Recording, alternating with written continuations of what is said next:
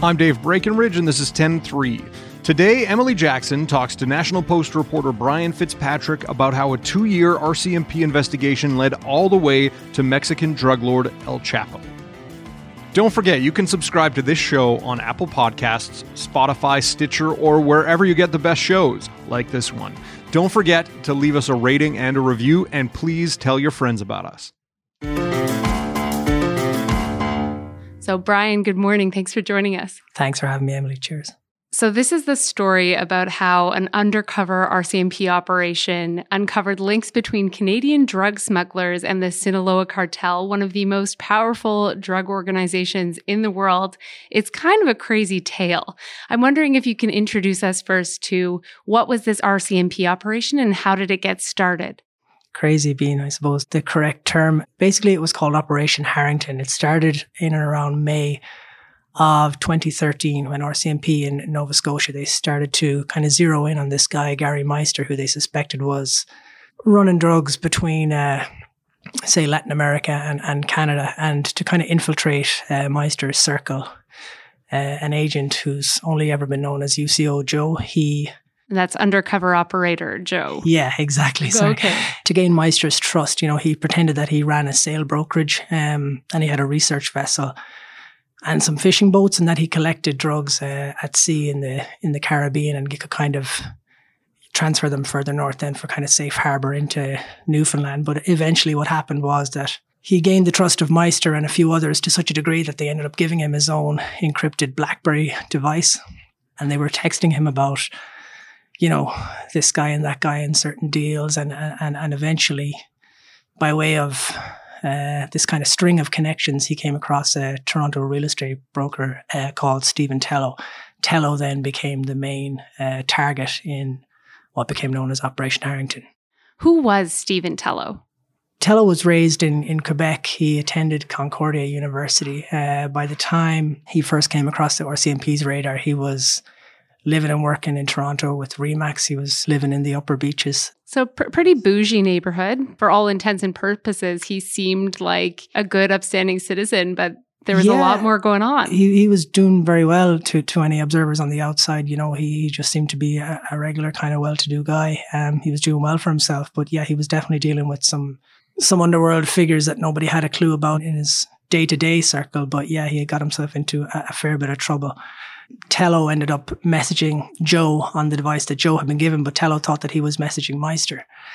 So when Joe said, "Oh, I'm not Meister, I'm the transport guy," Tello just got straight down to to talking about his own importation schemes, and eventually that led to Joe saying, "Well, why don't we meet up at uh, the Real Sports Bar down by the Scotiabank Arena in Toronto?" And they started discussing their deals. Tello indicated, you know, where he sourced his his own uh, cocaine was from Colombia and Venezuela, and Joe kind of outlined the terms that he would need to to collect cocaine at sea for Tello, which was like a quarter of all the drugs moved. He would he would take that and also kind of talking about overland transport fees that ran into the millions. But but Tello seemed keen.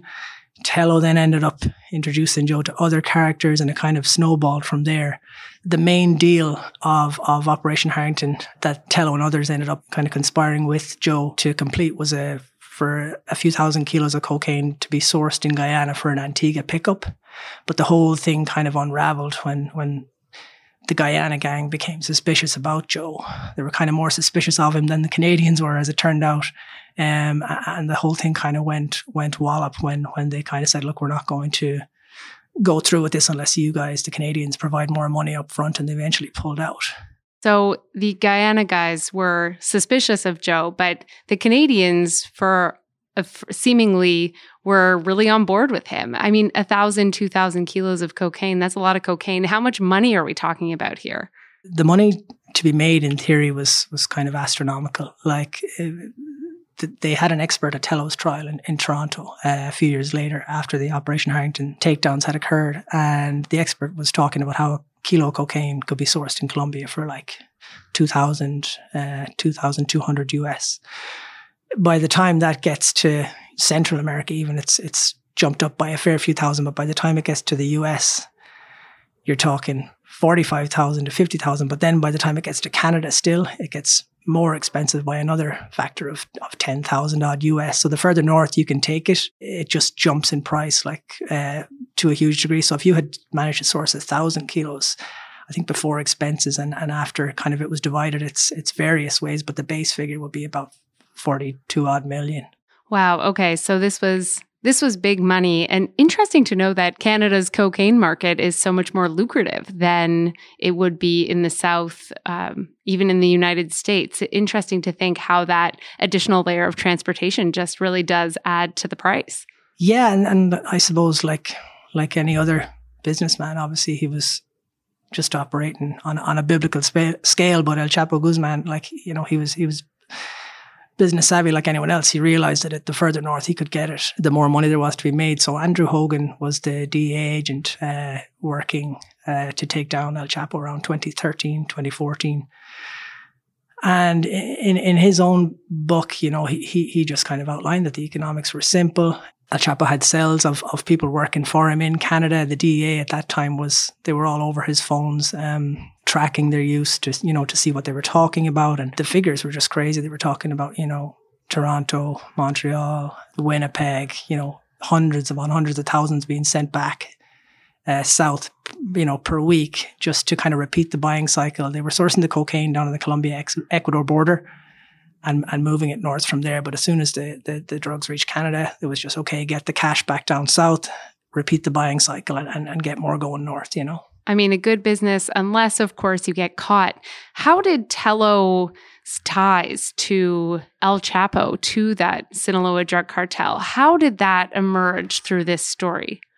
Basically, as Operation Harrington was ongoing, Tello had been kind of singled out by the Americans already as a key Canadian contact for the Sinaloa cartel. Now, it's not been kind of divulged exactly how closely the DEA were working with RCMP, but there obviously was uh, a fair bit of communication because all the while that Tello had been a suspect in, in Operation Harrington, he had actually been uh, separately indicted in, in the US in a 2014 indictment that uh, was a Southern District in New York, and charges were laid against him, against El Chapo's right hand man, as a Colombian called Alex Cifuentes Villa, and against uh, another Toronto resident called Mikhailo Koretsky, who was known as Russian Mike. But all, all the while that, that Operation Harrington was going on, Tello and Koretsky and El Chapo and Alex Cifuentes Villa had been separately indicted in the US. This was never revealed at uh, Tello's trial in Toronto, but it, it, wasn't even unsealed until July 2015. But it never came up. It, like when Operation Harrington went down, they mentioned that uh, the RCMP mentioned that it had ties to Colombian and Mexican cartels, but it was never really delved into in much detail. How did this all come crashing down on the Canadian operations? Uh, you know, you've got undercover officer Joe in there saying he's going to be the guy shipping a lot of this product from Antigua to the East Coast.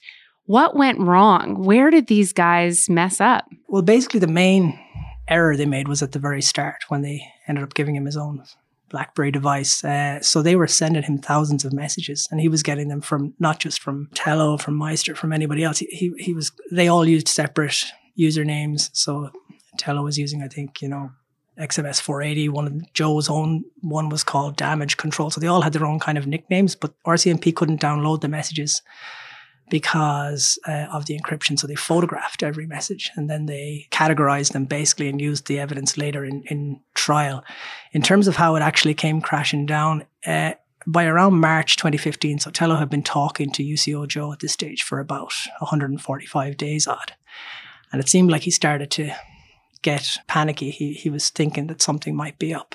So they were due to meet at a steakhouse in, uh, in Toronto at that stage uh, Joe Tello and another person from Ottawa called Matthew Fleming, who was a, an Ottawa restaurateur by day, um, who was also involved in, in, these importation schemes. Eventually, Tello smelled a rat and, and, he didn't show up for that last meeting. But kind of remarkably enough, even though he, he, he ghosted them, the rest of the gang continued to plot importation deals with, with UCO Joe the first being a separate deal to move cocaine from Guyana north with Fleming and, and a, a guy from Montreal called uh, Michael Dibben. And then another deal uh, with Gary Meister, uh, the original contact from Operation Harrington, a deal for, I think it was 1,200 kilos of cocaine taken out of Colombia. So while all that was, was, was kind of in the works, um, it looks like the RCMP decided that, okay, now is the time to kind of Move draw in. things to a, to a close because it, it looks like their hand was forced a small bit.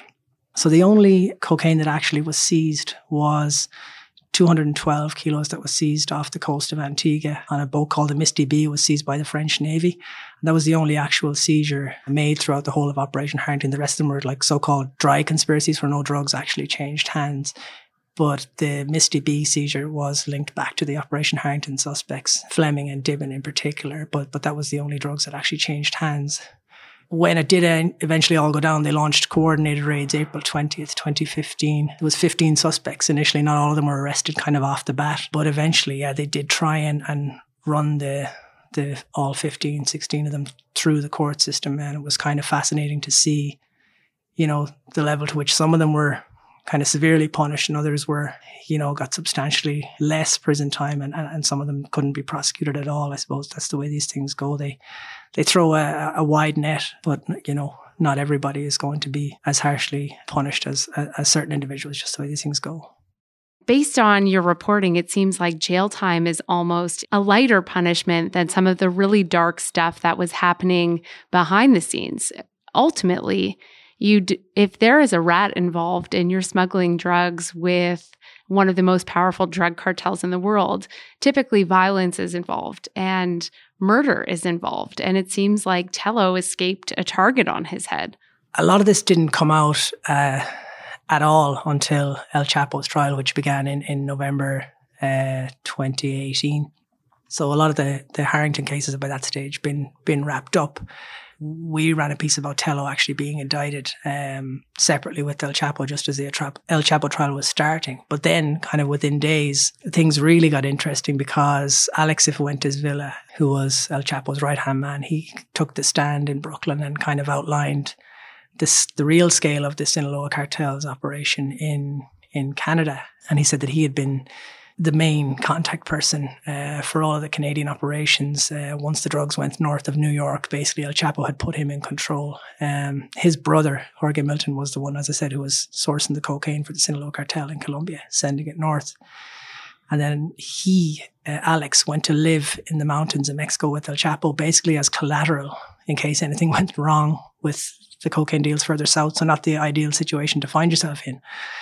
But anyway, uh, he, he, he just kind of came out and said it that Tello had actually been his main uh, worker in, in all of Canada. Now, he didn't exactly elaborate on what worker meant, but he said that Tello had even visited Culiacan um, in Sinaloa in Mexico to meet with the cartel, and things were going really well. They were they were making well, his words. He said dozens of millions uh, from Canada alone but that eventually by about 2013. So this had been going on for, he said he started working with El Chapo from 2007. Tello's indictment indicates a relationship with the Sinaloa cartel since about 2008. So Alex said that wow. by about by about 2013, he said El Chapo was getting a, a, bit paranoid, saying that he had been told by other workers for the cartel in Canada that Tello was was stealing the proceeds from the drug sales. Was the direct quote from from Alex in court. So to get rid of his problem, he basically said to Alex, "Well, look, he, this guy needs to get uh, done in, and and we should convince him to come back down to Mexico." And and Alex was tasked with kind of doing the dirty deed. But Tello, you know, much as he had he had ghosted uh, on the Operation Harrington detectives in Canada, he kind of seemed to smell a rat, and he wouldn't go back down to Sinaloa to meet with the, with the cartel again. And when he wouldn't go down, El Chapo said, well, okay, let's try and get the Hells Angels to kill him in Canada. Um, luckily for Tello, Alex Cifuentes Villa was actually captured in Mexico uh, not long after that. And El Chapo was captured in 2014. Now, El Chapo re-escaped from prison and then was finally captured for the last time in January 2016. So Tello lived through it all and probably didn't even know kind of the level of danger he was he was in. But if you look through the court documents from El Chapo's trial, he's actually got a, a laundry list of people that he was accused of conspiring to kill. And Tello's name is listed among them. So it's kind of bizarre. You've got this Toronto real estate agent listed alongside, you know, Ramon Arellano Felix, who'd be like one of the major cartel operatives uh, from that time in Mexico. Uh, you know, a kind of an underworld who's who, and, and stuck in between them is, is Tello's name. It's it's bizarre. Wow, I- incredible to see the Toronto guy, you know, making the headlines not for the reasons he probably wanted to make the headlines, but pretty remarkable that he escaped this with his life, especially since there were a few other Canadians that were killed during this entire shakeout with Operation Harrington. Yeah, and and that was again something that you, you could kind of you could draw a line backwards uh, from the El Chapo trial. You could kind of sense that there was there was something strange going on. But if you've followed the the court documents that are available um, in Toronto and elsewhere from the Operation Harrington cases, it did turn out that a number of the suspects that were involved in Harrington were also themselves uh, being killed as as as it went on. There were a few in particular. Jahanbash Mishkati, he was a, an Albertan gang associate who was one of the initial targets of Harrington. And he was killed in August 2014, right around the same time that UCO Joe had kind of began to gain his trust. He was a person who had been put in contact via Gary Meister's circle. So he was killed in, you know, a, a daylight shooting, August 2014.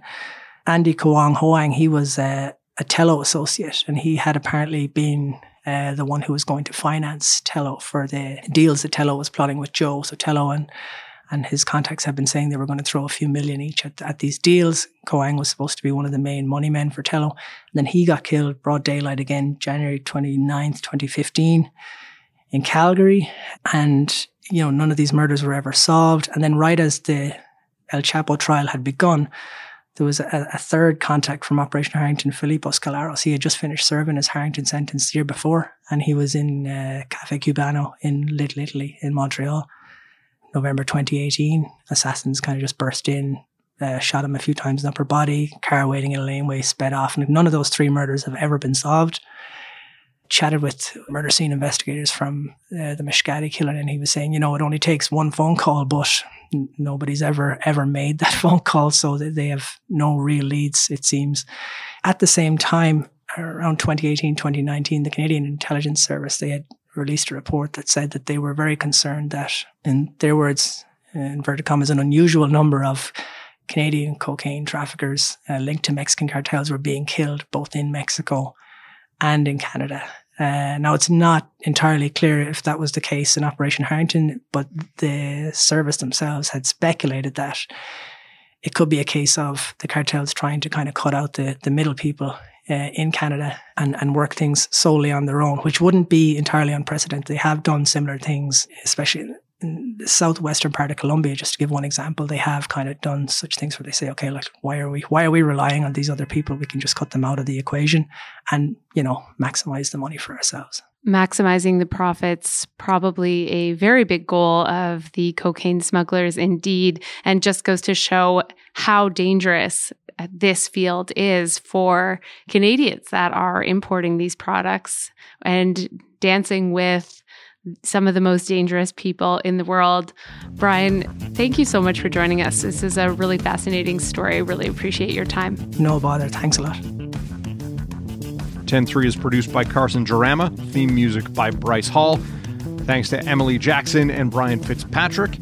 More from Brian at nationalpost.com. I'm Dave Breckenridge. Thanks for listening.